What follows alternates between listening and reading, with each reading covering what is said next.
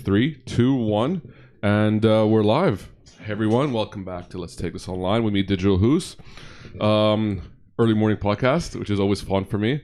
Uh, we have someone today that actually I met in my agency days, and I think we br- briefly, and then we connected recently, and she did something I promise you everyone from the media world thinks about every day, probably sitting at your desk, working on those media plans. It's like, man, I want to quit and do my own thing. So we have Lina Kaulani in the house. Hello, everyone. I'm Thank- Lina Kevlani. Uh, Kevlar, sorry. We saw with W though, right? Yeah, but it's pronounced like a V. I don't know. Okay, there Family you go. There you thing. go. I'm learning. Kevlani, my bad. Um, so thanks for coming. Thank you for having me. Um, I want to get into what you're doing now, but in a little bit. I Okay. kind of like to do a little backtrack sure, because I find it really interesting about how people got to where they are. sure. And I like to study. I like to start. Sorry, what you study at university. It's become my trend now. I like to know what everyone studied at university. Okay, so I'm gonna go a little back backward from there. Okay, go for it. Um, I was actually a science major in Interesting. school. Okay, so you love um, science. Completely loved Any bio, specific? Okay, biology. biophysics, chemistry. Okay, you were full on. Um, full on, the full trio? on science, and then the only thing that made sense to me was math. Funnily enough, Okay. I, I don't get that one. Um, and then you know, long story short, my dad's like, "Oh no, doctor takes too long to do da da da." Wow, Yeah, so I That's- decided to go to. that's uh, probably the first time I heard a dad say that. yeah, I think my dad was very attached to me, so he's trying to find ways to keep me here. Um, and then I kind of switched in A levels, and I became computers and math. Okay, Um, and I just threw in business for the sake of it. It never made sense to me, to be honest. okay. Um, and then Business AU never made sense. no, I think the only thing in business that made sense was marketing. I mean, Mm. economics was way above my head. I just didn't get it, but I didn't have economics, so that was fine. Okay, And then AUD opened up, and there was his inroad of keeping me here. okay. So a lot of. Uh, So you're born and raised in Dubai. no, I'm actually born in Sierra Leone, West Africa. Oh wow. Yeah, I'm a Sierra Interesting. Leonean kid. I've never um, lived in India, but I'm from an Indian origin. Okay, And uh, we moved here when I was 10, 11. okay. And then uh, been here all my careers. Grew up in Cambridge High School. Went to AUD. I was Interesting. their first valedictorian. Okay, so what do you study in AUD? That's where I think I went into marketing and advertising, and I met Mhm. Lance DeMasi, the famous Okay. Lance DeMasi, Okay. and uh, yeah. he used to basically be really like he was known for his ideas. He was known in the BBDO world, in the advertising Mm-hmm. world, for his outspokenness, and I think something somewhere grabbed me, and I said, okay, that part of my creativity gets channeled hmm you know the boring business management accounting economics was like ah this is too boring for my brain Mhm. but then marketing and advertising kicked in and then from there i got picked up um, by funnily enough who's now the group uh, group m ceo ravi rao Okay. to be yeah, his yeah, no. intern at bbdo media way back Uh, Interesting. What year was this? And this was 1998 1997 Oh wow. Okay, so yeah it way was a- before even digital came in. yeah way being. way before and uh, from there i got my internship in 98 in uh, bbdo media hmm with philip vogler and harut krikorian and ravi was still there and uh, pretty much that's how i landed up in media is because nobody wanted to do the math of media and you know those projects i got stuck doing media plans and Ah. and research because nobody wanted to do it Yeah, no one likes doing media plans. so these A- IAA projects, I was like, oh, you're the media girl. And I think that's how I landed up in media without even realizing it. okay. And then I was a media buyer. Okay. Okay. Uh, Oh, you went to media buying. How do you find media buying? Uh, it was math. So it was Okay. easy. Like it was something that made sense. Um, It's like but cool. we- We'll we'll buy. We'll sign on this much outdoor for the year. It costs this much. negotiate the rates down. The Indian in me, the Sindhi in Negotiate me the rates. loves the negotiate. So Then that was good. Eh, The, mar- the agency markup and then the sale to. the Exactly. Okay, so fine. everything made sense. It was very logical. Um, but there was still that creativity part in me because I was deep down still an artist. And um, I would come up with these creative media buys. So the Okay. first wraps, the belly wraps, and the flips, Okay. we, we did them for Wella way back in those days. oh, you guys were the first. Uh, We were one of the first ones. Yeah. Um, there's a guy called Nick England. I still remember. Yeah. And we did that. Um, it was it was incredible to do those. So then I realized I had something I was running around with, and then they Yeah. encouraged me. I'm sure at those times, because now when we look back at it, we're like, oh, I know it was years ago, right? This, the, gu- no one would ever do that, but I'm sure at the time th- those must have been like mind blowing. It was because you know just So the, the funny. fact sitting with the printer and making sure that they cut the orange correctly because it was an orange shampoo. You know, That's hilarious. you know it was it was just a different beast to do those envelopes where your newspaper used to come into. Designing them with the designer was a different beast, and I was a media kid, but then they kind of encouraged it because they So- saw that I, I was into it. I can't even imagine how much it's been like that first time you did it and you showed it to a client. I'm sure the client just lost it. Yeah, yeah, he loved it. He loved it. And it was I think I was very blessed because my bosses I've always had good mentors No, supporting Oh, You're me. lucky. You're lucky. That's Yeah, I've- very rare. I have always had Very from rare. Ravi to Harut to Philip. Um and then I moved to Reflection Advertising, I where don't I know. worked in Record Bankiza. Oh, you did the for a RB year- account. I worked yeah. an RB account in UM. Exactly. Yeah. But I worked on it when they won it like years ago in Okay. year 2000. And we were the first ones to invest in Who Wants to Be a Millionaire, the Arabic version. That's so funny. And you know, That's you're so seeing the ratings and you're like, interesting. that, that that rating doesn't make sense. Fifty rating points. What are you talking about? You know, it was really cool. I think I think my media planning background kicked in there. Mm. This Okay. Ger- you know this German lady. broke me Question: down. Would you have to input the media plan into a system yes, like at that Dolphin or there was m- economy when I that got came in? that came in much later. That Okay, came in fine. for me at in Starcom days. Okay, fine. So where do you guys would like? it- I did Wait. Excel, Excel sheet media plannings That's still and easier. Park. You know, Oh, you would no, run Luna Park. So um, what would happen is the the software would would monitor the ratings Mhm. of the programs, and these were hourly ratings at that time, and then fifteen minute Hourly ratings. hourly, and then it became fifteen minute ratings. So you would average the rating of the program out. I would s- literally sit with the program grid, match it Yeah. to the to the month or to the week, depending on what data they had, and cross out the boxes and averagely check what how Oh the my program God. was doing. It was hilarious. It was it was all a lot of manual so, at that so time archaic. it was so manual but it was good you know because you get down to that nitty gritty Yeah. and and you grow from there because you want to crack the system the math in me wanted to crack the system like it, it there has to be a possibility what is this For sure.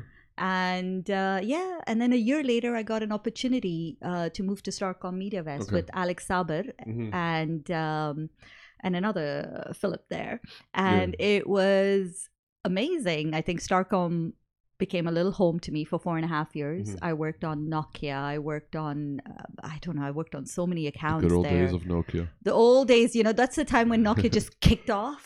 Yeah. And every single newspaper and m- magazine had a Nokia ad. that was that was those were those days. It was amazing. I worked with Grey Worldwide on that, and then I moved to Media Edge, Mhm. MEC E with Mohan Nambiar, Okay. and uh, I that was my I Was it- think I think What that was, like where 2005, 6? five Okay. 2005, and that was my I don't I think if everybody knows me, it's because of MEC Media Edge. Interesting. W- Did digital start in 2005 Dubai or was that still? No, it started funnily enough for Nokia. The first time was we placed these little banner ads in the messenger Yeah. um, in in MSN messengers. We used to do those little banners and buy some space on Yahoo at that time. Yahoo Maktub, as it was, it used to be Old called. days of Yahoo. yeah, it was. I think 2004, five, but then it Interesting. blasted when I was working on Sony Ericsson. So at around two six, two seven, hmm um, it blasted then Okay. and that's when media uh, MEC took or Wavemaker now took the path of you are going to do content, hmm which nobody even understood what content was. It was integrations and creation and special buys and ideas. They put that under me, and then they t- put digital under a guy called Mark Gusson, who's still Yeah. there. How did you transition from offline f- since 98, 99, now suddenly digital's here? It must have been like a whole. I think my my my transition was very smooth because Okay. I was involved very heavily in the brand. Mm. So it didn't matter, even if a digital media plan came onto my desk and I was the brand custodian, Mhm. I wanted to make sure everything was in place, you know? Um, and then when I moved to head up content at that time, I still made sure that, you know, we would sit together. At, at, that was the best part about MEC Mm. is we were all involved in every single aspect of the brand. So you might be creating the content like we did for Maggie Diaries, Mhm. but how does it get activated and executed across media, right down to writing articles and Yeah. getting it published within the articles, was something we would sit together and discuss and execute. So, Interesting. so for Okay, us, okay. it, you know, we might have titles at that point. As I was telling somebody the other day, I said we we had titles, but it didn't matter because because we transitioned and took the brand as our own. Mhm. And I think that was the beauty of working at MEC that I did television, print, outdoor, radio, digital content, integrations, live shows. It Jack didn't of all matter. trades. Yes, you became the jack of all trades Yeah. and you actually learned from each other's experiences. Interesting. Oh, okay. Um, so I think the transition for me was not that hard Mm. because we started we were the first ones to produce a digital content series in 2011 for Land Rover for classified Because we're the first in in the area. in the region yes Oh wow. it was the first one in the region Okay, cool. So I entered the media world here 2012, 13, something like that. Mhm. So okay, so you guys were you were already really established. Cool. When did you start to transition more and more into content? How that? I think that happened while I was at MEC. I think Okay. the the the the foundation was laid for me at Starcom. Mhm. Again, as I you know, I was very blessed where my bosses realized that these creative ideas were helping us win pitches, Mm, right? So when you would win a pitch, you want to execute it. So that that was a learning for me. So I would start to work with the creative agency, I would start to work with the below the line agency, I would start to work with the PR agency just to keep that idea hmm, okay. living bring it Understand, to yeah. reality. So the transition, I think the the the foundation was laid for me at Starcom, Mhm. but MEC was the one that actually blasted it up Okay, because we fine. started we- we were doing stuff for E Emar, we were doing stuff for the likes of Sony Ericsson, which were one of my favorite clients at that time Yeah. because he was so open. Philips, yeah. you know, they were so open to I they were To not new stuff. scared. Yes, the marketing directors were not scared. And I think that enabled us. Mm. And then once Nestle came on board, that was a different beast. That was like having a playground where the Yeah, I'm sure. client really wanted those ideas to come to life. That's really cool. So how long did you stay at MEC for? Nine and a half years. Oh wow. So when did you leave? I left because um, what happened in No, two- it's when. 2014. Okay, fine. And you shifted to supplier side. No, I took a year off. Okay. Um, not by choice, but Okay. Oh, because um, my mum wasn't doing too well. I'm sorry but to by hear. the time, you know, we, by the grace of God, it was just a thyroid issue. But, Yeah. you know, it took a while for her to get diagnosed. And once she was back to yelling and screaming, we were back looking for a job. And That's then cool.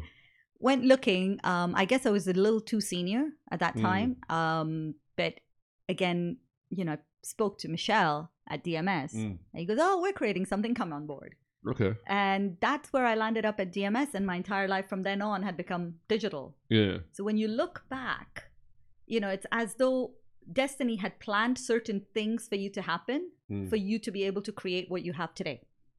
Had it not Interesting, okay. been those different experiences plus DMS thrown in, I don't think Artizar would have been a reality today. That's really interesting. So at DMS, was there a whole? What was it? Was a content department? Yes. Okay, fine. You were leading the whole thing. Yes, I was That's leading fantastic. content. How many people did you have eventually as part So of the by the team? time when I started, I was the only one. yeah, Um, by the time I left, we were a team of four. I think when you started was probably when we we met. Yes, because I remember it was just you. it was just me, myself, and I.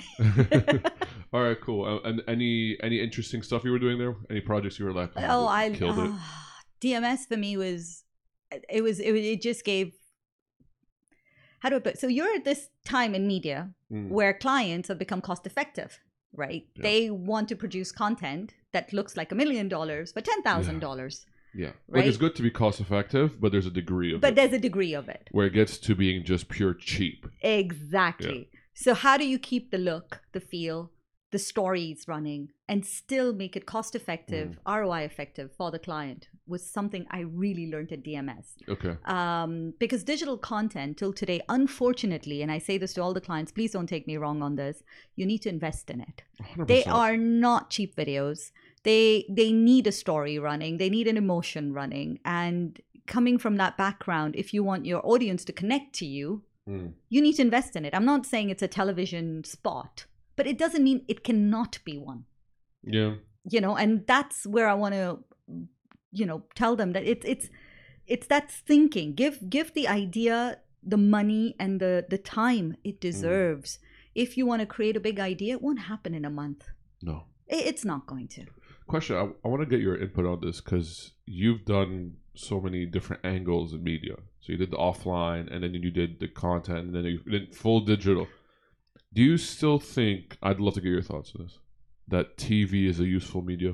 Yes, in this part of the world, and I'll tell you why. I don't like TV. I know, I know. It like bothers my soul. But you know, I think what what we're moving into is television on demand. Like, like OTT, but the problem with OTT, there's no advertising here. No, there isn't. And um, see, content has flown, right? So whether you have Netflix or whether you have television, there is a mass percentage of people who still like reality shows. There is. There is. sure. They Sure. love the Got Talent. They love, um, you know, the, the Master Chefs. It's because it it goes that down to that um, that deep value of a human within us Mhm. to achieve a dream, to win something. There's, there's somebody who's pursuing their dream and has won, whether it's through singing, through acting, Sure. through being a chef. And I think that content can live to TV or digital, Mm. right? But for me, television, where we used to sit at eight o'clock, everything shut down to watch Who Wants to Be a Millionaire. Yeah, That those are doesn't days- e- that doesn't no, those are exist days are anymore. done. Yeah. That doesn't exist anymore, right? But bringing that format down to digital, keeping the same production values is where the challenge now lies. Mm. And that's why I said it's moving a little offline where it's becoming television on demand. But then that would be digital. It will be. It won't be TV. I know, but then again, I'm, I'm telling all the brands and the producers don't lose out on the production values. Sure. You know, um, something like Game of Thrones, Yeah. right? If there was, if it was going to be produced for digital, I bet you they wouldn't have put in that much money. Mhm. It ha It needs that that glamour. It needs that that look, the feel, the True. the emotion, the storytelling, Hundred percent. the production values. If you go back and watch season one and you watch the latest, was, was it season ten? I think Or 10, was eight? eight, eight. Sorry, and you go eight. The production value is very different. hmm But I think what made Game of Thrones so good was the content. It was gorgeous. And you know what I'm very excited about is Amazon's Lord of the Rings. Amazon's doing Lord of the Rings. I Yes. didn't hear about this. Oh, I'm a you Lord did? of the Rings like I, nerd. oh, no, no, I, I'm- it's Amazon is producing Lord of the Rings, and they've shortlisted. They've I thought actually- Christopher Tolkien said he will never allow any more movies. No, well, shows. it's it's becoming a series on Amazon That's Prime. amazing. So now I'm now I'm very curious, No, right? no. Because here we I'm gonna have Google this extensively. Lord of the after. Rings as a movie. Yeah. You know, I I've gone and watched those movies so many times. I because- still have the see those three, three things there on the Yeah. corner there. Yeah, th- those are the extended special edition DVDs. I, have those and The Hobbit. I have Okay. six of them. You can What really ever read the Silmarillion? yes. Okay, I'm. s- It hurts me that there's no movie or show for Silmarillion because I think that is better than Lord of the Rings. I think so too, As a and I series. think I think they will pick it up. I But hope so because Christopher Tolkien was so pissed off. Um, was it J- Christopher Jackson or something? I forgot his name. Who made the movies? He didn't like the movies. yeah, Tolkien's son hated the movies, and said, "I will not give you rights to Silmarillion." so you know the thing is, I read those books when I was in high school. It Same, was, it was one of my same. reading list books. Yeah. Um, the descriptions were so intense. Yes, Before one dialogue came, for sure. you know, it, he described things. Tolkien was a genius. He at was it. genius, Yeah. genius at describing every little thing in there. But then when you see how how Jackson brought it to life, Mm. right? I I was fascinated with the way he's created. You know, Mm. the the the, the he, I was fascinated with the way he's created all these little things in there. You know, from the way the elves look to the to Yeah. Rivendell to all of it. I think he did a great job. I think he did a fantastic job because I don't think I would have imagined it Better, better. but this is why I get I get weirded out at Tolkien's estate. Why they were so angry at it. I'm like, that was great. I, I, loved I, it. I loved it. And Yeah. I, I think now, coming back to your point, is the reason I'm excited about Amazon Prime Mm. doing a whole TV series on Lord of the Rings is now let's see what production values they bring on board because that amount of investment Yeah, to get back from advertisers for sure. and to get back from subscribers on a digital model is going to be interesting because it's a game changer. I think somewhere it's going to be Mm-hmm. we a should game just do changer. like Game of Thrones. Drop a Starbucks cup somewhere. And get it. And- But this time, okay, do it I, I don't intentionally. even know how that happened, I but think I think it was intentional. That, Do that you- is do my you- my gut feeling goes. they're like, let's see if we can get away with it. That because it happened with s- twice. There was there was water and there was and a something cup. else. Yeah, yeah. There was water near the foot, and but At the same time, if you think about it, you have because you you have you have teams of people that sit behind the camera of course, who look at everything, the lighting, the clothes. They look at everything outside of the actors. How did those guys miss it? I I could imagine the actors missing it because they must be exhausted. They're filming for hours. They have all that makeup, the costume. I get it. But how about the team of guys? but who how about sit- the editor or the editor? or the or the guy that or the colorist? How did how did he? No, I I'm- agree. So I It's wonder. somewhere- I wonder if it was intentional. is it because they realized that the sh- that the last season is not as good as the other Maybe. seasons? I don't. I didn't like the last I season. didn't it like the really last bothered season. me. oh, me too. I thought it was such a damper. I think they. tr- This. I think they wanted to end it, and they had to wrap it up, and the transition didn't wrap. Like for me, for, for I'm loving. I'm loving this tangent by the way. For me, where Danny went from being caring about the the person, Yeah. every single person, To to becoming suddenly mad. destroying them all, killing everything. I don't think they transitioned from like the light to the dark for her. yeah, I agree. and I wish There's they did a some- better it was job. like a switch, right? Yeah, it, it's it just was like too quick. Yeah, and I, I'm like that doesn't make sense. yeah, Why would you do that? Just all of a sudden, at least have a transition where we see her going from someone who, you know, the Queen of Marine, who, who who's very loving and cares about her subjects, to someone someone who doesn't care about anyone, is ready Anybody to anymore. torch everyone. yeah. So I don't think they did that transition well. I think we lost something there. I think even the dragon somewhere like you know one of the dragons becomes evil. Yeah, it even- becomes a White Walker. yeah, but basically, even even then there was no like I I assumed he would create a lot more destruction. oh yeah, for sure. Mm. And and there would be something between her and her dragon, you know, where you know I like I- your, your face is off for a dragon, right? somewhere like you know it's like the good and the bad facing off, the part of you Mm. facing off. Somewhere I felt like, "Oh, that was it." He became a white walker and that was it. Yeah. Like, you know, there was I, I actually thought the dragon would have a bigger part to play as There well. you go. Anyway, hopefully Anyways. there's like three spin-offs now. The two have been approved. One got approved last week, and that's two approved. One got killed, but I think they're still going to try to find. I one. don't know. I I mean, I read those books yeah, I read as them all. well before the series came out. So I read the first one before the series came out. Oh no, my nephew made me read all of them. We're a big reader in the family, so Yeah. somewhere or the other, he makes me read those, and he made me read those way before the series came out. So I, you know, at a certain point, until the books ended, and then the series. Mm. I think as soon as the book ended, and then the series decided to take a path of its own, is where they lost the plot. Mm, probably. Because Yeah. Mm. until then, he had thought out. I mean, the Well, first they lost the guidance. Yeah, yeah, the first book when Ned Stark dies, you know, you're reading it, you're like, wait a minute, what, what, what, what? And then I go back a couple of pages, thinking, did I miss something? Is he coming back? Did I, you know, because in one line in the book, he kills him. Mm. Yes, one line. It was it's one line, and it's dramatic. Yeah, Martin was was was is very smart. I like yeah, the way he I writes. loved, I loved it. Oh, Um, wow. Let's transition out of this now because we just went on an awesome tangent, which I really enjoyed. So, when did you leave uh, DMS? So no, last November, Okay, what Um, what clicked in your head that you know I'm I've been doing this corporate thing for a long time now. I need to get I think out. I think the last five years Okay. was from the time I took the the break in 2014 before I came back in 2015. Um, that one year where I really grew as an artist Mhm. made me realize. So you are an artist yourself. I'm an artist myself. Okay. I've been What- painting. what field- oh, sketch- painting, okay. Yeah, I've been painting ever since I can remember. what kind of painting do you do? Oils and acrylics, Okay, fine. landscapes. Um, I'm I'm what you call an abstract impressionist.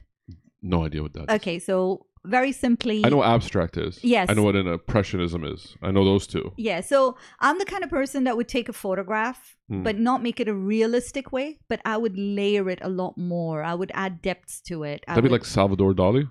no more like Monet, Manet kind Okay, of stuff. okay. So a lot of um, a lot of layers go into my paint. Okay. I, I do a lot of work with palette knives because Okay. What what what do you count as? What's Salvador Dali? What's genre is that? surrealism, a lot of surrealism. Okay, fine. Interesting. So what happens with um what happened then was I was painting and I have a friend who's my now my business partner. We were paint we always used to paint together on the weekend, Mhm. de-stress. Um, from my media world, her she's a she used to be a conference producer at uh, Dubai World Trade Center oh and wow. all. Okay. So we this was our way to de-stress. We'd just catch up and paint. This was our weekends. break out Literally. the canvas. yeah, yeah, literally this was my way of coming back sane to work. Honestly, I couldn't deal with So 17, interesting. 18 hours a day if I didn't go back to my paint. That's the only thing that made sense. And then 5 years ago, we kept debating about creating a gallery, but creating a physical gallery was a couple of million dirhams investment easily. easily. And and we just both weren't willing Were to you turn in it out. the art world? Like, did you did you ha- did you know local artists? Did you know international? act- No. or it was just kind of your own Unfortunately- bubble. it was it was my own bubble because I used to do a lot of stuff on my own. So I knew artists Mm. because they would find me on Instagram Okay. and then or or we would end up catching up. Oh, I'm an artist. I'm an artist. And Mm. so my artist bubble was a little smaller. Hers was a little larger because she's a lot more outgoing. Okay. Okay, I Fair was enough. a, at, on the weekends. I'm a little more a lot more introverted Okay. versus versus enough. her. So it was um we debated and then we realized okay we're not shelling out a couple of million No. no we're No one's just got a not couple million. but we wanted to make art affordable. That was something we had in our head running. okay, fine. You know, anybody, even if you have a 50 dirham or a 100 or a 500 dirham, but you should be able to walk away with an original piece. Have you sold any art prior to that? Yes, Okay, fine. I had. Myself, she, both okay, of us. locally, right? Or- Yeah, but you know, that's friends, family, Mm. friends of friends. But it's not something that ended up becoming a business. It was somebody who'd pick up the phone, hey, I like that painting of yours. hey, I saw you post this, or someone That's told it. me about your painting, Pretty and I much. saw it, and I hey, Pretty I'll much, buy it yeah. off of you. Um, that happened. So I said, okay, cool. Um, Can I ask you a question? sure. As an artist, is something that I've always wondered. How does an artist put a value on his art? Um, very good question. I because look, art is a, something outside of my realm of knowledge, so I got no idea. I'm like, why is that one six thousand? That one's one thousand. To me, that one looks better, but maybe I don't know. So a lot of uh, artists overvalue or undervalue themselves. And that comes from different reasons. A lot of the Okay. time, it's undervalued Why? because of a self sense of belief and insecurity that I'm unable to sell, a lack of appreciation Hmm. that comes out because remember, our friends and family circle Mhm. is very small, It is right? So you don't sell very fast, no. right? So you tend to then fall into this mind belief in your head my art's not good enough. Mm, okay. Right? Okay. now, okay. then comes the second part where somebody comes to you and says, Oh, that's too expensive. And a belief system kicks into your head. Mhm. Again, it's a lot of belief systems that gets layered because as an artist, what you put out on a canvas is a piece of your soul, Mhm. which a lot of people don't realize. When we when we paint, we lose track of Mm-hmm. time, reality. We get immersed. What's the longest you ever painted in one session, without realizing the time? Probably eight, nine hours. Wow. And sun, ri- so sun rose and I had to go to work. That's and I crazy. realized, okay, this isn't happening. I'm never doing this again. I can't imagine doing that. Yeah, but that said, I've actually sat for about 12, 14 hours doing a mosaic piece Mm. where I was breaking glass mosaics Mhm. and I had bandages on every single finger of mine, but it was unbelievably beautiful. I just sat and I built Yeah. that mosaic piece because I fell in love with mosaics. Yeah. So we lose track. It's a part of us. It's a part of our soul. It's an emotion. Some of us use it to express things that we can't express. So do you take time consideration into the cost? You should, but a lot of us don't. Because you ha- you are math at heart, Yes. so I'm sure you do. I do. But then when I start to put a price on it, Then how do you? Yeah. What's your hourly rate then becomes? yes. And then when I start to put a price on it, I, so I know my hourly rate at work, Yes. right? That's that's so easy. Take I your took salary that, divided by. I took that and I divided it by two, okay. right? Because I'm an artist, there I'm a professional. Mm, Sure. Nobody knows me. And here, people know me there, people don't know me here. So I Okay. took my junior's rate Okay. and I multiplied it by the number of hours. I put Okay. in the material cost, okay. right? Because there's a material cost, there's a paint, there's a canvas, there's Sure. Sure. all of that, whatever stuff. Plus, I put in a 15, 20% margin, Fair. right? Okay. people weren't willing to pay for that.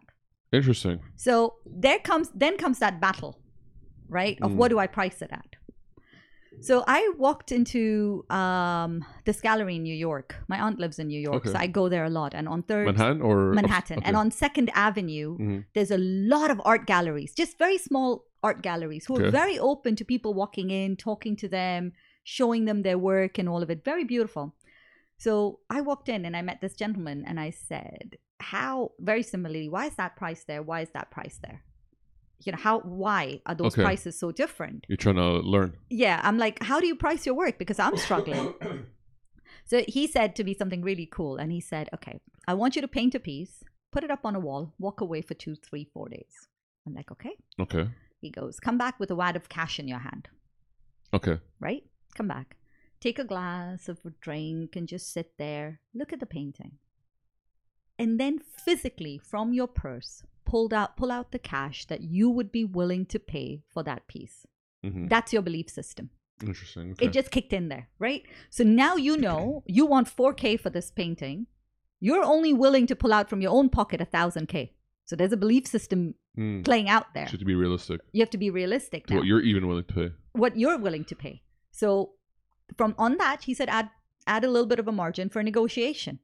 So once you start to value your art Hmm. much higher, people will value you much higher. Again, it's self love, self belief, True. self appreciation Okay. that kicks in here. And I think that became my way of costing my piece Okay. Makes sense. because I struggled.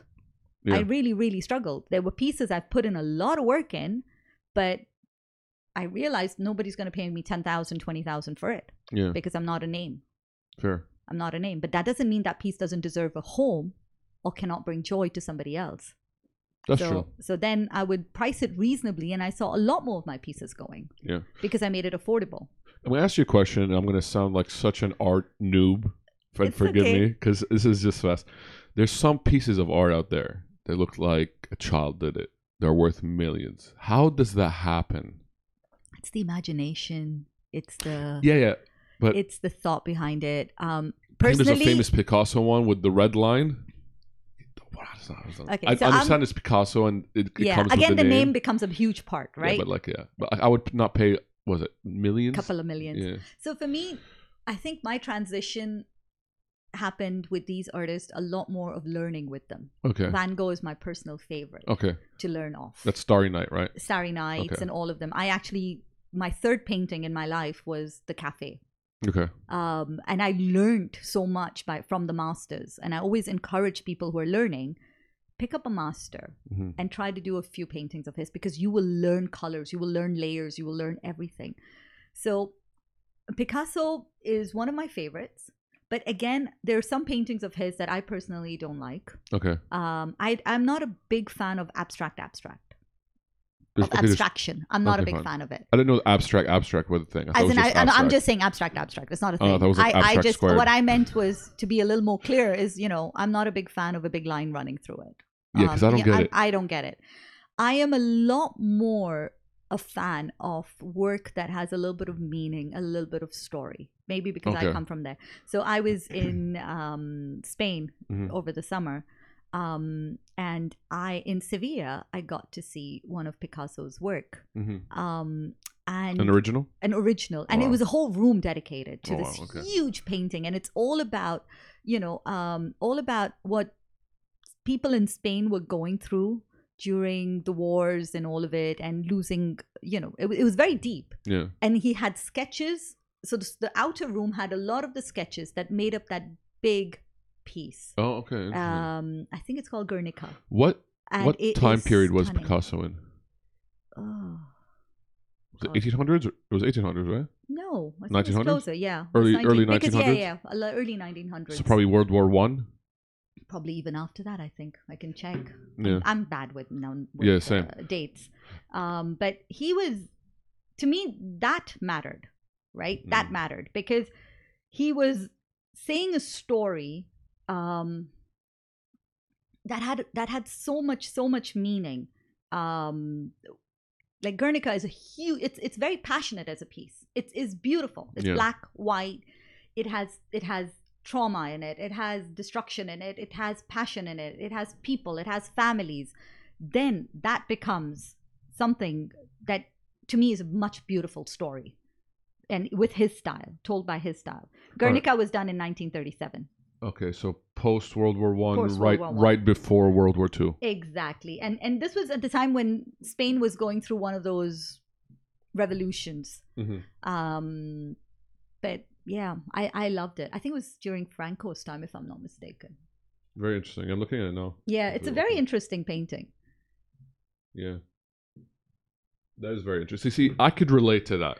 that that to me is is beautiful. It's Picasso at, at his one of his bests. That's very interesting. And it's like a whole room of it. It's a big wall, Oh wow. a huge wall, and then the outer wall has all sketches that Okay. make up the big one.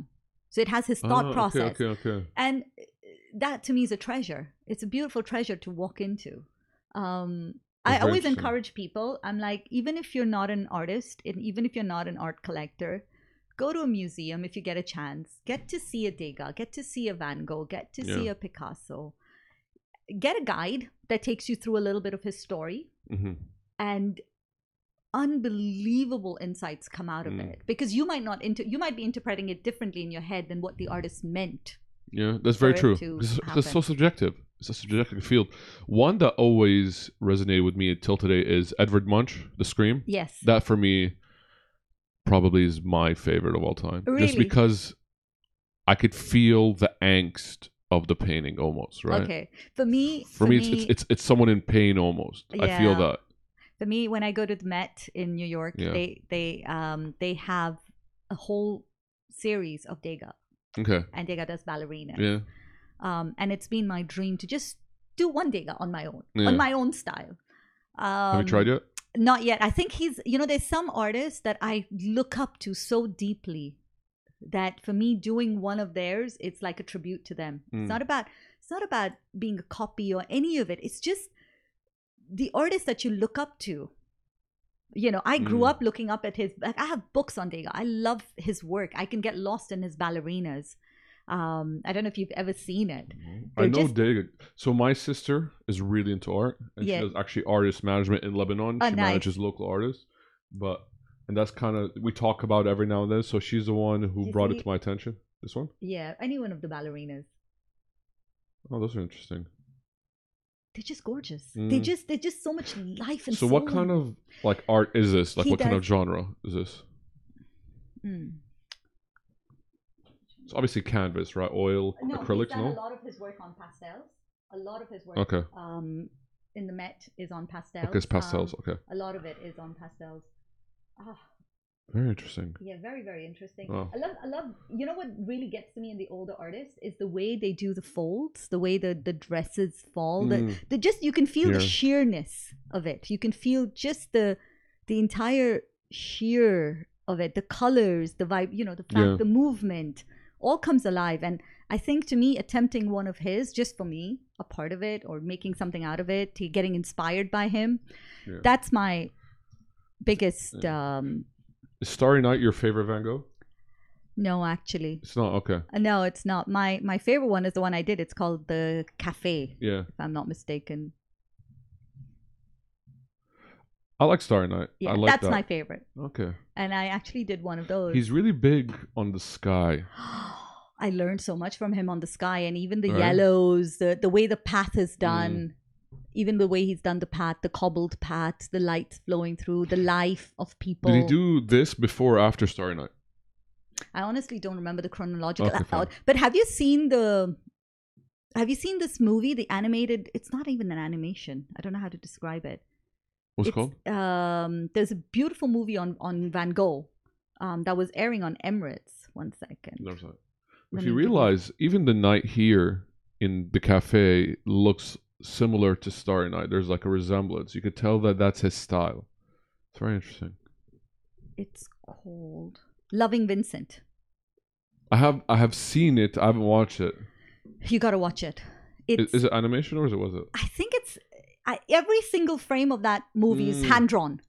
Um, so I'm Isn't struggling it? to call it an animation, to Hmm. yeah, be you can't honest. call that and it's it's hand drawn and in his style. in his style. So you know, it's as though when you flip the paper and the colors come alive. Every single part of it is is is um, is hand drawn, and it actually shows his life as an artist Hmm. till the time he dies and the kind of paintings he did and at what stages of his life. He's the one who cut off his ear, right, to give Yes. as a gift to like the one he loves. But she was like she was married already, right? Yeah, she's he's he was a bit crazy in the Don't head. you feel all these profound artists that change the face of their field have something off?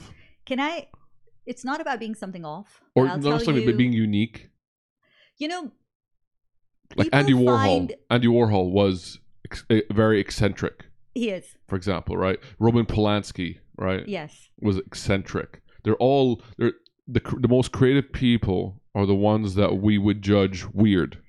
Or In air have quotes. Mm. gone through a lot in their lives. Um, so I find art similar to music, um, a beautiful way of expression, Sure. right?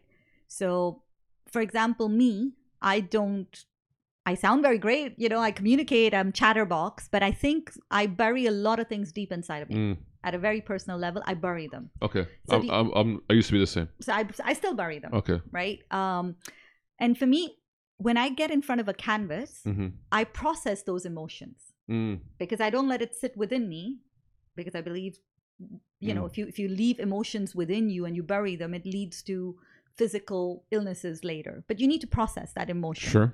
right so for me being either if I'm very happy or I'm very sad or very hurt or very joyful it's an emotion sure. and I can process that much better when I'm in front of a canvas I let it flow through me Okay, right? that's nice. Now, Van Gogh, a lot of these artists and people I meet have all gone through life changing experiences. Yeah. Right? And these experiences, the arts allow you a creative way of expressing Mhm. what you go through. Some people have been bullied, some people have been molested, Mhm. right? Some people have gone through really bad marriages, um, heartbreaks, um, miscarriages, um, loss of mother, loss of father. As a human, how we process emotion, each one is different. Mhm. And I think the arts give you that platform. Um, and sometimes people don't realize that and they call it eccentric or they call it she's crazy in the head she's Mhm. just mad or he's cuckoo or whatever it is but i think that's where creativity is really comes from its from its depth when you Sure. can feel it Uh, It definitely comes from emotion. it comes from something so deep that we can't express it 100%. and i think that's why van gogh when he goes to his because he was unable to express at some point Yeah, even his art wasn't enough that's true. even his art wasn't enough for him to express um like uh, the, you know there's a there's a whole thing about uh michelangelo and The Sistine Chapel. the sistine chapel right where you have this young artist raphael in the room next door Mm. he's 27 this guy's in his 60s or something lying on his back he hates doing plaster work he hates painting he is a sculptor but he wanted that that insecurity of trying to prove himself that he is still a master versus this young raphael drove him it drove him to create something masterful Sure. and probably that's why Raphael, in his wisdom, recognized it. And in his painting in the Vatican, where you have all the greats of the world Yes. together, actually put in Michelangelo Yeah. in it. He Do inserted you like him. the Renaissance times for art? I love Renaissance. Yeah. Um, going to Italy, it's like going to a pilgrimage to me. Okay.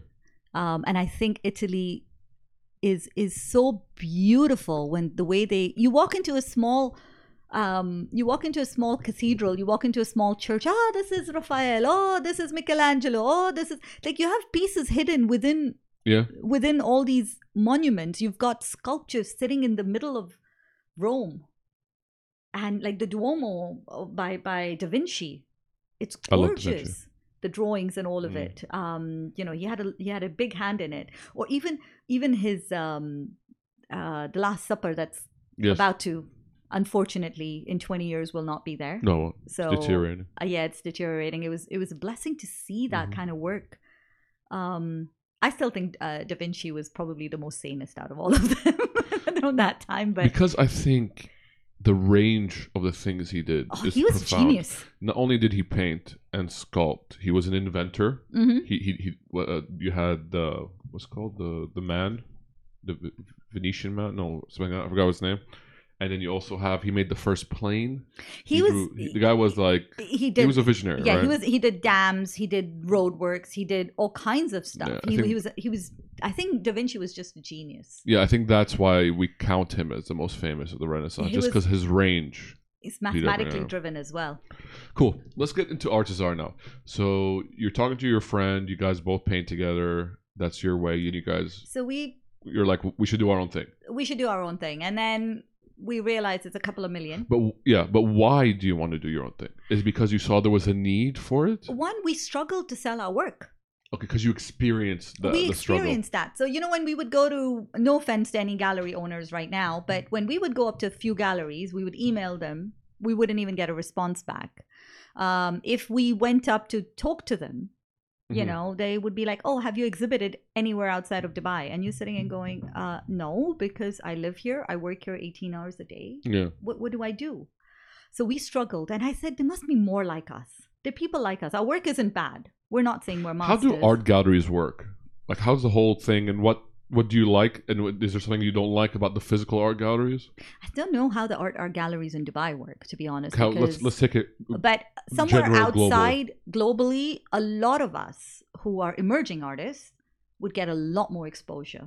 You would actually have people putting up our work, talking to us, getting us commissions. There would be Mm, there would be that that that desire mhm. because remember in Europe and in US there is a desire to own artworks, yes, original pieces, not prints, as an end customer. you as mean. an end customer. okay, fine. Okay, so rarely th- they don't, you know, they would love to replace their IKEA prints yes. with a nice piece of work Yes. that's an original. And they go looking at these art shows and they go looking into these art galleries and they're affordable art galleries. They're not a couple of Hmm. million dollars, right? And they're they're affordable. So I think at that time you would have a lot of a better relationship Mm, happening between them. Um, you know, and I think I struggled here because one, I was Okay. working, two, I couldn't seem to find an agent, I couldn't seem to find a gallery. Are there local agents? Are there? Are there must be. I just couldn't find any. But as a as a uh, up and coming artist, how do you get your art into an art gallery, and how does an art gallery choose what? everybody has showcase. Eh. everybody has different um, It's, it's purely on the curator purely on the curator and what the theme is, and what they think will sell. pretty much. Okay, And that's okay. of course, okay, it's a business. Yes, but I would like a feedback saying this wouldn't sell. Why? Mm. Because of this. Okay, because and you, then- see, and you then feel I we're can- missing that. I feel we were missing that. I felt that there was no, I felt there was space for us was at right markets, which is not wrong. That's not wrong. It's not wrong, but I just felt like there was something missing. There was like a, there was a chunk about us. There, wa- there must be Mm. more like us. Do you think I want to talk to you as a layman now, as Sure. a person outside the world? Don't you think there's a barrier to entry? For example, I like art. I know nothing about art. It is almost daunting for me to enter the art world because I feel there's a high barrier to entry. There Uh, is. And I'll tell you why. I'm into comic books. I love, Right. if you look, I, lo- Yeah, I love yeah. collecting comic books. And this is something I've been talking to with the people, not just here, internationally. There is a high barrier to entry to, to, to getting into the comic collecting world. For example, you like Marvel movies Yes. and you want to buy an Iron Man comic book. To enter that world, first of all, it's very snobby mm. the comic book world is very it's nerdy but it's also very snobby the the, the big collectors the guys who've been around you know point their nose upwards to the person entering and it's hard to gather information and then some people don't like to share information i feel Yeah, that that whole part of not sharing Mm. that's information. similar to the art Oh world my god. it's like you Yeah. gotta you you just ask if you ask a question, it's like why are you asking me? yeah And you're like just want to know what what yeah just tell me what is it so i feel there's a similarity between these There two is. worlds I think there's a little bit of a similarity, and I think there's a little bit of a thing about you know um, the the the support as artists that we the the, the place to showcase our work I think was missing. Mm. Um, Don't you think art galleries don't think long term? I'll tell you why. I think like this way when I, especially when I, I'm going to relate my comic book experience. Mhm. I would talk to people in the states, in Europe, Australia, all around the world, and locally because it's a small community here. I'd be like, guys, we as a community, because I was I was a person entering the community late in life. I entered the comic book world in 2012. I'm late. There's people collecting from the 70s and 80s, Right. right? Getting into it is very difficult. It was very difficult to meet people, to learn, to grow. It's very hard. So I talk to people around. I'm like, guys, don't you realize if you grow the category, you will intrinsically grow your business. Thank you. It's like any category Exactly. in FMCG. Exactly. I, I actually, when I worked on the RB account, Finish, Right. right? It's a, what's it? It's a washing machine. It is. It's, it's a washing a, machine detergent. It's a, a dishwasher detergent. Dishwasher. Yeah, Yeah, well, yeah. sorry. Dishwasher. Okay. Sorry. It's okay, And I we all worked- get I worked on confused. that account for a year. Whoops. Anyway, so we had a strategy is you grow the category and then intrinsically people will relate the category to you and then they'll buy your product. Thank you. But I don't think the comic book world doesn't do it. The artwork and the doesn't. other do- world doesn't do it. No. Why? I don't know why. Is it just old school? This I is how think we've it's- always I done think, things? I think it's very old school. Mm. I think it is very collector driven, okay. but I think there is a market. Oh, that definitely there is. That is not, I am an art collector. So there's Yeah. space for an art dealer and there's space for art collectors, which we love, Sure. right? That's where we inspire to get into as as as emerging artists in For an sure. art collector. And there's also collection. space for the layman guy who just wants a nice piece of art. yes. And I think that is what I found in Dubai was missing. Mm. in the UAE because Okay. I was I was there, right? This is me selling a piece of work because I'm churning them out every Sure. couple of weeks. I can't keep keeping them. yeah. I need to give them. I need to do something with Yeah, you them. can't hoard it. I can't hoard it, or my mom's going to give them away for free to all Exactly. her friends, which which did happen, you know. And it was it was that whole point of it. And I I kept telling this friend of mine, I'm like, why do people go and invest in prints that, you know, they're prints. Yeah. They're not going to get anything out of it after they sell it five years down the line. Exactly. Why are they buying paintings with no authenticity certificates, with no signature on the painting? Interesting. right? That's not an original. That's somebody, unfortunately, sitting in China or Philippines churning Mm. these out in Indonesia at a very cheap rate, and they're making a huge margin off Oh, you. sure they are. And that's not even appreciating the artist. Appreciate at least appreciate the Chinese or the Philippine artist Mm. that has done that work. That's not even an appreciation for them. yeah. So why why are we bringing? Why are we sitting there? There are people who love to buy organic ceramic mugs handmade. There are people Sure. who, are- who love these handmade things. And Dubai and UAE, Dubai, we're so good at appreciating that. But why did we kind of get into the back end? Yeah. So we sat on it for five years. She, Okay. she got pregnant and decided to have a baby. I went back to DMS. She went to her conferences. And then one fine day, I think I was 2018? yeah, 2018. Mm. I was a little burnt out. I think I kind of thought I'm not going to learn anything more than this. I mean, Stagnated. I, was very stagnated. I mean, Mm. I love DMS, really, really do, but I personally, at a personal level, I felt that I didn't have much more to give to this industry. I think I'd given it all.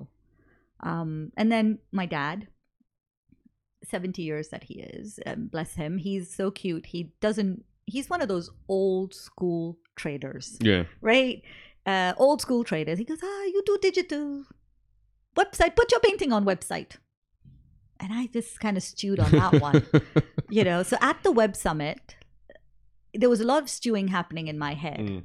Mm. And I think I came back and I told him, Dad, I'm going to do this. He goes, okay. I don't think he realized what he said. Yeah, he just said it and then he forgot just about said it. and he didn't realize that that little trigger was like, okay, we can't do a physical space, but why can't we do an online space? Why can't we have an e gallery? Mhm. that makes it easier for the buyers to browse through it, Mhm. choose what you want, the colors, very accessible to us, you know, because the two of us are very accessible, and give a space to people like us. So that's where it started. I called her up and I said, Okay, babe, I have this idea. Do you think it's going to work? She goes, Are you sure you want to do this? I'm like, Yeah. She goes, Okay, I'm in. Mm-hmm. I'm like, Okay, you coming on? She goes, Yeah. I said, Okay, fine. And that was literally how we came together yeah. and we both quit our jobs um, and went at it. Um, very proud to say we built the website ourselves. Awesome. We didn't hire It's anybody. a good website. I saw it. Thank you. Yeah. Mm. Appreciate it. Yeah, thank you. It was a lot of learning. You know, it's a lot of going down back to your roots, picking up the phone to some of my juniors saying, dude, how did you do this? Oh, I did it this way. I said, okay, fine, thank you. And there's a lot of groundwork of learning. sure. Um, but you know, when we reached out, i- if you ignore the website for a second and you ignore everything for a second, Yeah. when I just reached out to an artist, to a mum, Mm-hmm. to a guy who's a marketing director, who's an artist, anybody, we didn't realize how many people have gone through the same disappointments, same struggles, same fears as we did Mm-hmm. you know today where we are in september we are over 100 artists in four and a half months of going live on the platform That's really cool. Are And they all local? Like all in Dubai? Oh, uae based All UAE based. all uae based Interesting. and our youngest one is five years old Okay. So here you have mums who are supporting their teenagers and their kids and giving them that platform saying, okay, paint. Mm-hmm. I'm going to take you to some places. You learn Yeah. and you start to put up your work. And they're so well done and cute for a nursery Mm. or, you know, done out of the innocence of a child. That innocence that we, we tend to make commercial, but it's still innocent Mhm. and you missing that we're missing that we were missing the the layman's we were missing the platform where we we had we have some people who do some beautiful pieces but again struggle on Yeah. selling it and so, I, so you guys build this website. Is it e-commerce? Can I buy on the website? yes Okay, cool. So, uh, so you trade license, right? Yeah. Okay, fine. What, uh, just how was that process? Was it easy? the trade license was a very very easy process Did you use, did you Um, do it yourself, or do you use like one of those? no Virtual no Zone, we did it Trader Zone? ourselves we researched landed up at shams Okay. um you needed two three things to make this work Okay. which is all in place. So we wanted to make sure that all the artists we're legal so that the artists can sell. Yes. Um, you know, so we did that. Um, the hardest process was probably getting I shouldn't say this, but a bank account. so if you're It's not any easy. bankers out there, It's not oh easy. my god, you got to know your you know that whole know your client process. Yeah. I think we were really missing that. I think Okay. we were really That's missing that. Um, but finally, that came through. Um, currently, we have kept it on cash on delivery on purpose. Okay. And the reason for that is So I can't bu- I can't buy something with like a Mastercard or a Visa. no, we, we usually, th- I'll tell you why we did that, is because we realized lot 95% of, of our cash? people, huh? What if it's a lot of cash? Then they can transfer it. That's not a problem. Okay, fine. But I realized you're not going to, first of all, you're not going to buy anything above a thousand, two thousand dirhams without wanting to see the piece, For sure. right? So as soon as you do a transaction, you stop Mm, because you're like, what if? mm, So then we realized we had a lot of people emailing us back saying, hey guys, what if I want to see the piece? What if I want to choose between four pieces? We're Yeah. like, that's fine. Just tell us what you want. We'll arrange the viewing for you. We'll bring it over, put it up on your wall, check which one fits your home. Wow, you're doing all that. we do we go down to that level of ensuring that what you buy you're proud of so let's say I have I have th- I'm gonna buy. yes I shortlisted three paintings. right I hit you guys up. Like I want to see in my house. right The art. We have to go. We have to go get the paintings. i go by i, go, I contact my artist Okay. who give it to me in less than 48 hours Okay. and i come to you Even if they're in Ras Al Khaimah or Fougere yeah, or pretty Abu Dhabi. much pretty much they're very excited they all have their pieces ready Okay. literally They'll and come meet you physically. Give you the, physically give it to me Mm-hmm. then you will physically take it to the customer and be like, "Here are the three. This is how it's gonna look on your wall." exactly and will they transact at that moment? yes Okay, fine. and we've realized that gives us a much better relationship Mhm. because now you're very happy Of course, I'm happy. you, you're like Of course, I'm happy. You're Why like, wouldn't I be you're happy? like, oh my god, I got the piece I wanted. I didn't have to go through this whole, oh, I need a refund. Oh, I didn't like it. Oh, the piece was a little this. Oh, the colors. of You course, get I'm happy. I had someone bring a bunch of paintings to my house, put it in my house, test it there. Then I chose the one I like. I didn't have to leave my house. No. Why wouldn't I be unhappy? Do you, And do you it's- add a do you add a fee to that? we don't have a fee to that. Kind of should. I know. I know. Like, I'd pay a fee. I know. We You pay we- IKEA hundred dirhams to deliver. I know. See, the thing is, we're as artists. Again, as I said, you know, you would pay IKEA a hundred bucks. Yeah. But if I told you, oh, I'm going to charge you a hundred dirhams to bring over three paintings as a fee, people immediately they don't Really? You know, they. My general thing to the public would be: please value what we do as artists. Yeah, but- it's but- a lot of hard work. Maybe because I'm in I don't know, marketing world or whatever, but I don't see that as a problem. If if I, if I'm saying "C- bring five pieces to my house, I'm going to test each one, and there's a chance I might not buy any. You know, there's only touchwood, logical that, touchwood. We've never had that. They, Okay. We've always transacted. but you might. We might. It might happen. It might Any, happen. Anything is possible, Anything is possible. and you're going to go through all that effort, and there's at least not even a, a showing fee or uh, yeah, we that's- haven't put that because I guess one, we're new. Two, we want to make sure that people Oh, see fair who enough. we are. Maybe down the line Maybe down the line, to be very honest. because I think it's fair. I think it's fair too. I think Please it's pay a lot for the gas. It- It's That- fair for our time and the gas and people coming from all over, dropping off the paintings and bringing them and all. Yeah, but I think we've ended up getting a lot more commissions as well Mhm. because of that. because we've had people who call us and say, "Hey guys, do you want to just pass by? I don't know what to put up on this wall, but my budget, Will you give artistic direction to a customer? yes, Be like, "Hey, I'm Hossam, right? I want a piece of art. I saw your website. There's nothing I like. I like the style of this artist, Yes. but he doesn't do the, the stuff I like. right," I want you guys to do a custom Iron Man for me. which is pretty much what we are actually doing a lot of. okay. So we Do go you charge into- a fee for that? uh, for your- it's for part of your the cost. consultation? It's part of the cost. Okay, fine. of the painting. So Which what is fair. happens it's it's really cool. We walk into somebody's house and they have this beautiful wall hmm and furniture and they're like, "Okay, I really want a big painting for that." We're like, "Okay." The first thing we ask them is, "What's your budget?" And the reason we ask this is because we have r- artist ranges, Mhm. right, who charge a certain amount per painting. You Right? have a database? uh, we have ab- over 100 now. you work we on what? You have like an so- Excel sheet yeah, yeah, pretty much Fair. big one, you know, pretty of the artist, the kind of style they do, the range everything. they work so on. and we know them by heart now because we we talk to each artist by the way. yeah. So we meet our artists.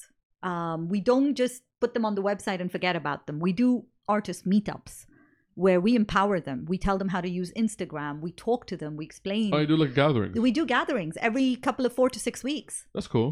um, because we want artists to. It, it, we want it to be a community, right? We were missing that, Yeah. and we just don't want to go and chitter chatter and whatever. We want them. We want to empower them. So we did a workshop on photography for them, how to photograph their paintings better Mm, because if they don't put it up if, they, if we don't have good pictures on the website you're not going to get in Yeah. you're not going to like it um, we did instagram trainings for them we have an Mm. e-commerce training coming up for them That's really cool. just for them to understand the world of e-commerce just because you and i come from that digital background Yeah, most doesn't people don't. mean a lot of our housewives or mums would know That's that true. right um, so that said what happens is we go into somebody's house they say hey this is my wall i take a picture and i understand the budget right i understand the style i take them through a couple of them i get them a couple of references photographs what are they looking for Mhm. the colors they're looking for. Once we nail it down to what they're looking for and the, the budgets that they're looking for, I then send them three to five artist profiles and their previous works, Mm. right? Um, so that they can see the quality that they're buying into.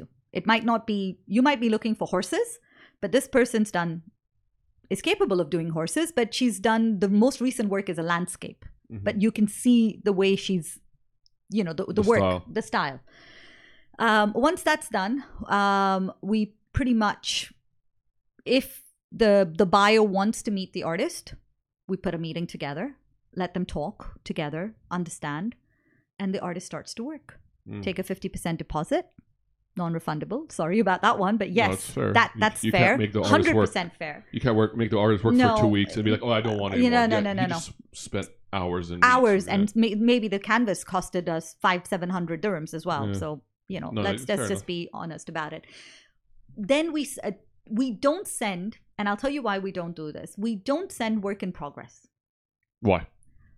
because a lot of the layers are built up so when you see it as a layman Mm. you think the painting is going haywire Oh, what we do is we send it when it's 80 to 90% complete because that's when it really comes starts coming together, right? that's where most of the layers are in place most of the colors are in place most of you know th- then we can do the final changes Mhm. because we're working off a reference right but the the if i sent you something with just a sketch and just the basic colors of a, h- of horses up there you'd be like oh but the eye has not come out great but the face is not looking but you, Yeah. you'll be you'll be you'll be wanting to see something that's 80 90% complete Mm. when he's only done 10 to 15% Yeah. so we've realized that that understanding doesn't happen, Mm.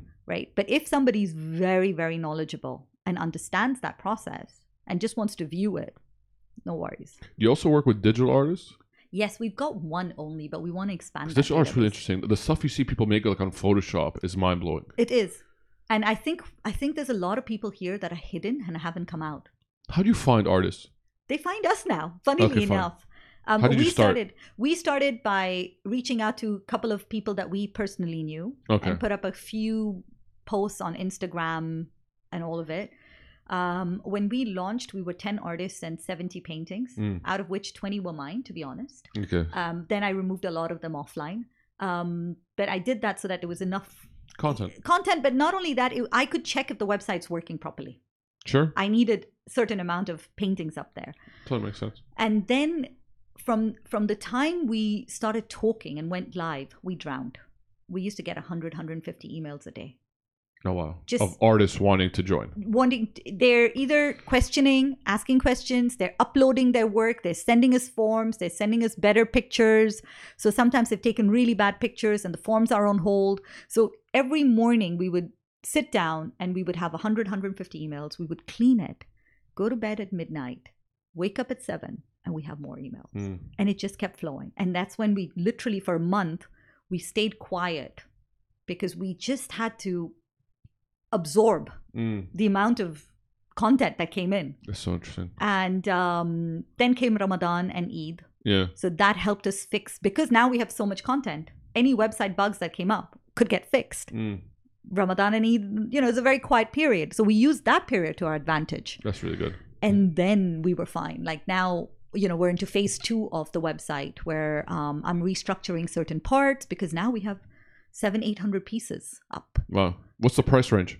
So you can buy a handmade mug, if you want to put it that way, um, hand painted mug from 50 dirhams to a painting that's for about 100 dirhams, all the way up to 20,000 dirhams. Okay.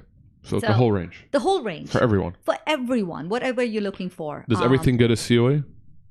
Certificate of authenticity? Does everything? Um, Yes, Okay. unless the unless the buyer requests not to, or the artist usually has it. But is it Otherwise, we default or produce- someone has to ask for it? No, it's by it'll say on the painting itself. If you go to the website, it'll say comes with a certificate of authenticity, Okay. yes or no. Um, if it does, we give it to you Okay. as artisar or the artist. Do you collect emails? Are you collecting customer first party data? Yes. How? And do we usually when people register on the website or when they send us emails? What do you do with those emails? We use them just for ourselves. Do you send newsletters? We do What what what um, email tool are you using? Gmail. Oh, okay, fine. It's Why- not that why- big yet. Doesn't matter. Why don't you move to Mailchimp? It's free. It's not free. It- th- there's a free version. Oh, there's a free version, but there's one through my platform as well, which I haven't abused yet. Okay. That's also free. Okay. Um, I haven't abused it. Right now, it's just going through my Gmail or my Because partner's uh, if you Gmail. use like a Mailchimp, I think you'll be able to automate a lot more stuff. I think you should. First party data is so important. It is. Um, I think I have to think into that. I mean, it is. You're right. I at some point, probably two, three months down the line, when we have Yeah. a lot more. Um, our database is right now about 500 people, 500 Mm. potential buyers and potential inquiries for workshops and all. Um, five, 600 people. Just, I'm not even talking artists. Our artists that have registered are over 100. That have not registered, we have another 200. Okay. Are you going to look at putting any ads on the website? Make some ad revenue, I don't want ads. I'll tell you what I'm looking for. I'm looking for a partnership with a brand. like a sponsorship. like a sponsorship Okay. um, because I want to keep the website as uncluttered as possible. Fair. Um, I think it's a bit when you come to our website, it's so nice, clean, um, seamless. Where you where you were experiencing something, we're going to be introducing a lot more video content for you Okay. to experience some of the pieces because we realize photographs don't do justice Like what? Like um, a like small little videos clips very little clips so for example i'll give you an example um this is a hand painted mug Mhm. right i take a picture fine Mm. but the, the work that's gone into it where i can zoom in show you 360 degrees should how just it do. looks set up a camera for one of the artists and do like a time warp where you just speed up the time. You get to see the entire painting. we've tried that um but again it's 100 artists learning how to do it Mm. right? Um, so what we've decided is, again, this is an investment from our part, is where artists are going to be able to come over to our offices. We're Hmm. getting a videographer and we're filming their work. Okay, We're doing that. that's so cool. a lot of this stuff, you know, for it has been an investment from our part simply because we felt that it's needed for you as a buyer to see it Mm. and it's also needed as an artist to be able to showcase their work Yes. right? And that part is missing, I think, in galleries and in all No. that. So we've we've done that part because coming from a media social content background, if I can't showcase a piece properly to you, I know it's not gonna For sure. it's not gonna sell. Um, and I think that's where we've gone with that, where we want to really get the artist to come over, um, be part of it. I'll, what's happened, Osama, and I'm not boasting here, is can these boast. artists have started finding Artisar as their home and Mm. as their family. So when we did, you know, when we worked together, you won't believe the amount of hands that come out to just help us because we're only two people. That's it. That's it. You We're have no two people. freelancer, nothing. I like have with you? three to four freelancers on Fair. and off, but we're two people. Yeah, day to day, full-time. Full time. So when we're doing exhibitions or we're trying to do, uh, you know, packing of stuff and all of it, you will not believe how many people just put up their hands and say, "Hey guys, do you need any help? We'd Yeah. love to come help you."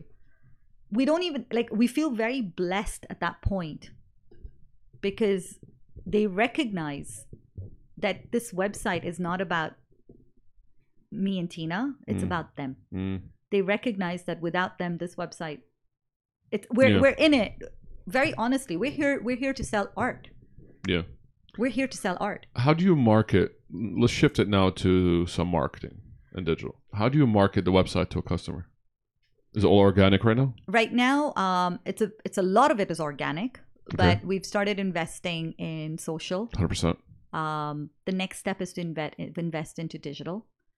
Um, I have been doing GDN, Google Display Networks. I would and all say- that, but I want I would to say- still go niche. I want would to go say- much niche. Don't do Google.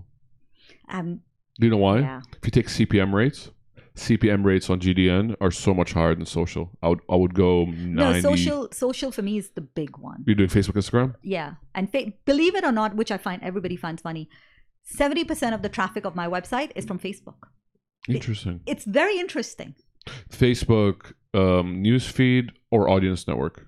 facebook uh, newsfeed audience network and retargeting I wonder which. Do you know which one's the highest? no it just comes to me as facebook Wow. It You just should comes se- to me as Segregate Facebook. your campaigns. yeah no it's not about segregating it it's about how when they enter the website it picks it up as just facebook That's what I'm saying. So when you set on Business Manager, set up line three different line items. we have and then UTM tag differently. we have So it But should tell you it tells me on um, analytics. on on analytics of facebook but when you enter my website the dashboard of my website just picks everything up as one facebook That's weird. I know. Why? I don't know. I've asked them the same It question. should be UT, it should be the UTM tag should no, automatically it do that. doesn't. No, it doesn't. And if you that call it like was Facebook Audience Network, Facebook Newsfeed, the UTM tag, when you go into analytics, it should be separate. no. It's it, Weird. It's weird. And that there's there's been. Here's another barrier. When we are in UAE, a lot of the advanced tools that are available in the US Yeah, are it's not not- open to I us. know. Right. So here we have Instagram shopping. Yes. I still can't seem to get it working Weird. really because it's not up and running properly yet. Okay. right? So each time we do something, and I have people who are helping me out with it. These are people at agencies, literally saying, "Hey, babe, come over. We'll help you set it up." Something or the other is new thrown into our face, and we're Mm. like, "Guys, come on! It can't be that hard. I mean, it's it's done. It's Instagram shopping and Facebook shopping has been integrated into platforms, and you can track them globally, except here. We don't even have fa- uh, Instagram music and stories active here. Yes." And that's been around. And that's been Year around for plus. more of, o- over, I think, right? Globally. so yeah, it's taking some time. So that's what I would do. I would not do GDN. I cut it out just because it's CPM's too high. Targeting is so limited. I would go ninety percent Facebook, Instagram, ten percent search. Right now it is. That's it. Just if someone searches- 70, 30. It's about 70 30. I would go 90-10. Yeah, probably. That's I what I was would do. thinking of re looking at anyways Yeah. because I was giving it. There was a lot we did. We did a lot of trial and error Mm, um, during the summer, which worked for us yeah. because then I could really balance the budgets out. Mm. I mean, I was hoping Instagram shopping would kick in as well. That would be beautiful for us. Snap. The snapshot shopping active. No, I don't even use Snap. Yeah. No, but Honest. okay. I don't even use Snap. Fair. I don't. I don't think art is something that's gonna really play. You know, the other thing that plays out for me, you'd be surprised. LinkedIn. LinkedIn is awesome. I'm not LinkedIn. surprised at all. Oh my god. Okay, I could. Honestly, I would. I've been. I've been. LinkedIn is probably the best at organic growth right now because the algorithm on LinkedIn is the best. That's why the I- algorithm on LinkedIn. How, how many followers do you have on LinkedIn? How many connections? Thousand five hundred something. Uh, You know, every time you post, your thousand five hundred see it, and if anyone comments or likes, their connections see it. So you have six degrees of separation, and you end up your thousand five hundred ends up being ten thousand. But you know what's been amazing with LinkedIn, and Yeah. I didn't realize this. I started putting up a lot of the PR stuff. The way when, when we were marketing, I Yeah. reached out to a lot of my uh, I reached out, and from there our PR stories started spinning out. When I started placing the PR stories, I started finding artists who are in the corporate world Yeah. because they were marketing and dir- marketing directors and you know people who worked jobs but didn't were not necessarily following us on Instagram or Facebook Mm-hmm. but all of a sudden I found artists and I found commissioned work Mm. coming out of there which was brilliant It's really interesting. it was very interesting it was LinkedIn's very very amazing. interesting um, I think you should post daily on LinkedIn. How how how frequent are you posting? twice a week Oh no, daily huh Tw- five times you a day. I, I'm like sitting and going every day. If you look at my phone, know. it tells you four to five hours that I spend answering messages and all. I'm like, oh my god! And I was such an unsocial I person. know. It's fine. It is unreal. Post at least once a day, at least. At least, huh? So I try to post on LinkedIn once a day. At I see least. a lot of yours, anyways. I go in daily because obviously I'm Yeah. now getting a lot of messages, but I go in daily for you, for yeah, it's, I- I try to. So I have an alert that goes off at 10 a.m. every day to post on LinkedIn. I just become a routine. oh nice. I do I do all of it in the morning as well because I Yeah. just can't yeah, manage but later. you need to up those numbers. LinkedIn will be amazing for you. it will. I'm I'm surprised. I was Because very surprised. Eventually, LinkedIn is going to change the algorithm, and when that happens, it's going to suck for all of us. So let's capitalize on Let's it right now. capitalize on it. Yeah, Uh, no, it's- I, I just hope Instagram gets better. no, Honestly. it's not. The algorithm's not getting better. We have to move on. Yeah. Um, are you going to do any influencer stuff or collabs? so here's my thing with influencers coming from an inf- For, forget the influencers we're used to in media world because those are nightmares. no, yeah. So that was one. What I have done is found Like an partners. artist who has like 20, 30 k followers that you can kind of collab with. Those with I've been doing a lot more lifestyle collaborations, to be honest. Okay.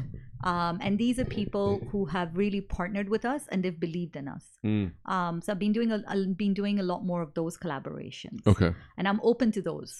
But what I w- don't want to do is an influencer campaign the way a brand does it. No, no, no, because no, I those- am not a big believer. Those are nightmares. Sorry, That's a guys. nightmare. I, I did that for a living, but I just don't know. No, To no. be The very way, honest, the it way brands doesn't- do it is 100% wrong. Yeah. Do it the way that's logical to you. Exactly, it's logical to my business. 100%. Lifestyle is 100%. If you get one of those, I I don't like saying that, but like one of those housewives has like 60k followers and is, or 100k follow, whatever. Tho- I'm there's even- a lot of those. I'm even. I'm not even looking at those. Sometimes you know, I have, I have women who might have two thousand followers, but their posts are getting two, three hundred likes from their friends because Mhm. they're they're into their little circle. yeah. I'm looking at those kind of women as well because they have something to say that other that their two three hundred, you know, active Mm. loyal people want to hear. That's what I want. Yeah. You know, I'm I'm looking at the niche of the niche Mm. because I believe something is something is, um, how do I put it? something as personal as art needs to be a little more niche. I But don't then you want want to to go. grow the category? Hmm? But you have to grow the category. I So you have know. to go a bit more general. I know, but I'm still I'm still debating that in my. I think you head, should but go more thank- general lifestyles, uh, like a like a mom or dad Mm. that are just really into just general I lifestyle. do have one or two of those higher ones. yeah, go into that. um, they do help out a lot, a lot, a lot. You know, but again, I've noticed so much when when one of those people posts when they have two thousand followers or something. Engagement is a lot higher. N- I ignore agree. the engagement. It's the feedback and the number of phone calls or The ROI. the ROI that I Mm. get, even if even if they don't convert, the fact that they pick up the phone, WhatsApp me, or send me a message on Instagram, asking about something, Mm. I see a lot. I see it much higher. I Mm. see, I see that trend higher. So if I get, if, if say for example, you're a friend of mine and you're into cars, and I have this beautiful Formula One painting, and I'm like, dude, I have this gorgeous Formula One painting. Do you mind just, you know, giving me a push? I bet you two, three, four, five people from yours Mm. will land up onto my page, talking to me about that painting, Probably. and Makes that sense. that to me is five people I never had, five people who have, who I would have never communicated with, and I've started to build that up. Mm. Those loyal because now they're starting to pay attention, right? Because they're in the market, they want to see something related to cars, and I need to go. I found a I found somebody from Geneva that way who wants one of our paintings, literally from a friend of a friend. How do you deal with international shipping? We are very we tell them that if it's a bigger canvas, we prefer be rolling costly. it. Yes, and we Yeah. cost it, and we tell them how much the shipping fair is. enough. That's I mean, Do you have any artists that do anything comic related? Not yet. I actually spoke to Arafat about it. I know you know Arafat Do I? from from Comic Con. Arafat Ali Khan. I think so. Yeah. Yeah. So um, Uh, spoke to you him. should go to Comic Con. There's like an area of artists, and some of them are great. Great. I know. I Maybe know. the Comic Con this year? I haven't been this year. No. Yeah, go next year for sure. I think the, there's like an artist. Ga- I don't know what they call it, like an artist alley, and the people, the local artists, are some of them are awesome. There's so much talent in this country. There is, There and is it's very so untapped. much talent in this country. It's very untapped. Very untapped. Has anyone from the art gallery world, the traditional world, reached out, or Yes. or or even said you guys suck or something like that, or is no it no very no no positive? it's been i think they realize we're not at the same model as theirs right so we are very community led we are Mm. very um we're going to empower we're going to do affordable art But what if one day you you reach, we become a threat to them? I wonder how they'll take it. i wonder i wonder um I- you know from where i come from and i say this openly there's space for everybody There to is, collaborate But not everyone looks at it that way. I know. And I wish they did because you might have a physical space. I might have access to all these artists Mm. who are very happy to be with us, who want to put up stuff. You're looking at new people, new things. You know, we could collaborate so For sure. easily, so easily because we don't have a physical space, Yeah. right? So we're always on the lookout for physical space um, to help display work. And if we could collaborate, our models work together Mm. not against each other. Yeah, I know, but not everyone looks at it that way. I know. And it's um my partner's big on partnerships. Mm. She says that all the time that the most amazing works that we've done, and even if you look at it from an agency world, right? When you have a creative agency, the PR agency, the client, the media, everyone come together. It doesn't matter who produces the content. Might be the media, Mm. might be the creative. But when you come together, magic is created. True, but the the frequency of that is very low. It's very low, That's and the I problem. know, and I think I think if we could get one or two partners to believe in that magic, yeah, for sure. then we're all in it together to help bring out all these artists. I'm Um, sure. All right, cool. Uh, let's wrap it up. Where can people reach out to you? Where can people find Artizar? Let's get some hype going. Okay, so Artizar is uh, we have an online website. A R T E Z A R. no Oh, sorry. Z A A R yeah, so- Z A R. That's what I said. double A. Double that's what I said. Oh, did you? Yeah, that's sorry. what I said A R T E Z double A R dot Yes. com. yes. All right, cool. And Um, there's an Instagram page. everything. Everything is Artizar. Um, so Artizar on Instagram, Facebook, LinkedIn, pretty much. Okay, cool. If you- Someone wants to get in touch with you. Very easily. My email is lena, L E N A, Mm. at artizar.com. There you guys go. And LinkedIn. even on the website, you'll see a little WhatsApp icon. Click on it. You'll be chatting with me. Awesome. And on So- LinkedIn, it's Lena Kevlani, but spelled with a W. Lena Kevlani, spelled with a W. So Awesome. L E E N A K E W L A N I. Awesome. Um, you should do more podcasts. I should. I love it. I you think, should do. I think. what, uh, have you thought about making your guys their own uh, the Artizar podcast? No, I haven't yet. I think I'm too much right now. I think you should. I'd love to do some live Audio videos. content is awesome. I think I'd love to do some live videos where we show how we create paintings live. I That'd be think cool. That that would be something if I can set That'd be up. cool. I'd do it. Please do. And I really like what you're working on. It's really awesome stuff. Thank you. I so appreciate guys, it. check check out Lena, check out Artizar. I'll put all the links in the description, so make sure you guys hit those. Um, if you guys are into art, reach out. I saw the website; it's super user friendly. It has all the art there. Once you get someone into the comic world, hit me up because I would love to get a a commissioned art piece for that for the studio. oh yeah. But it has to be like Marvel, super nerdy. Oh yeah. All right, Done. cool. So, guys, uh, make sure you guys check her out. Check out Artizar. Uh, for the podcast, we're everywhere. Make sure to subscribe, drop those feedbacks, give me a rating on Apple Podcasts. Only five ratings so far. Not bad. Let's get some more. Even if it's bad, let me know what you don't like. Maybe you don't like my voice. Got to deal with it. Can't change much about that. So keep doing that. And if you guys want to find me on LinkedIn, it's Hassam Al Haj on Instagram, Twitter's Digital Hoos. I'll post everything there. We now we started doing audiograms, which are pretty cool. I, I don't know if you saw them. They're really cool. Mm-hmm. There's like a it's like the art. It's like the podcast art with like the the wave the waveform. Oh, okay. I had to learn it all from scratch. Oh, I, nice. had to- Isn't I, that amazing? I taught myself After Effects uh, yesterday and the day Oh. before. nice. Interesting. Getting there, getting there. We're learning as we go. Yeah, I'm learning coding. You're learning that. So learning so much. You guys, make sure you check it all out. Uh, keep liking, subscribing. That's pretty much it. Thanks for listening. And this is Let's Take This Online, and we're out.